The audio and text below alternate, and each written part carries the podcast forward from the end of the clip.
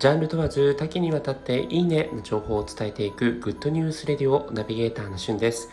今日あなたにご紹介するのは日本テレビの10月から始まるドラマ真犯人フラグについてご紹介いたします。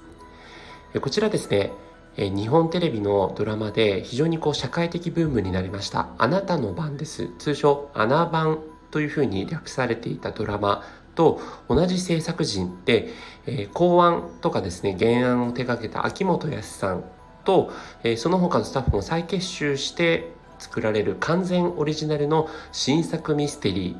ーが10月から「真犯人フラグ」というタイトルで始まります。でアナ版と同じくですね、えー、今の日本のドラマ界では珍しい2クールつまり6ヶ月間にわたって放送されるという内容になっていまして日曜の午後10時半夜の10時半ですねから、えー、放送されるということなんですけれども主演を務められるのが西島秀俊さん、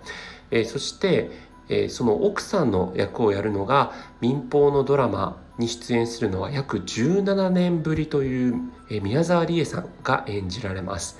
で今回のこの真犯人フラグなんて略するんですかね。新フラとかなんですかね。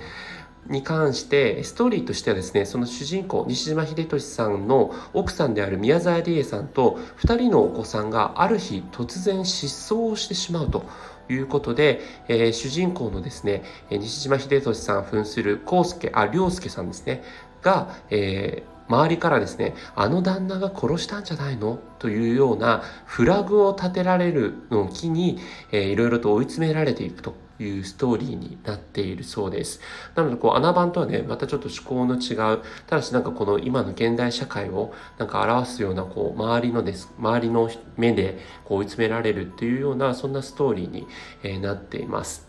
で今回あの2クールという半年間にわたってということなので、えー、おそらくですねあの途中途中で結構衝撃的な展開が穴番と同じくあるんじゃないかなというふうに思うんですけども実際に、え、宮沢りえさんは、え、事件の鍵を握る重要な人物として、え、いるということで、まあ、失踪してしまうんですけども、まあ、おそらくえー、途中途中でこう出てきて、えー、いろんなねヒントを巡らせるのかもしれないです、まあ、今回もですね真犯人が一体誰なのかということで論争がネット上で非常に盛り上がるというふうに予想されますので、えー、真犯人フラグ10月から始まる新ドラマどうぞお楽しみに。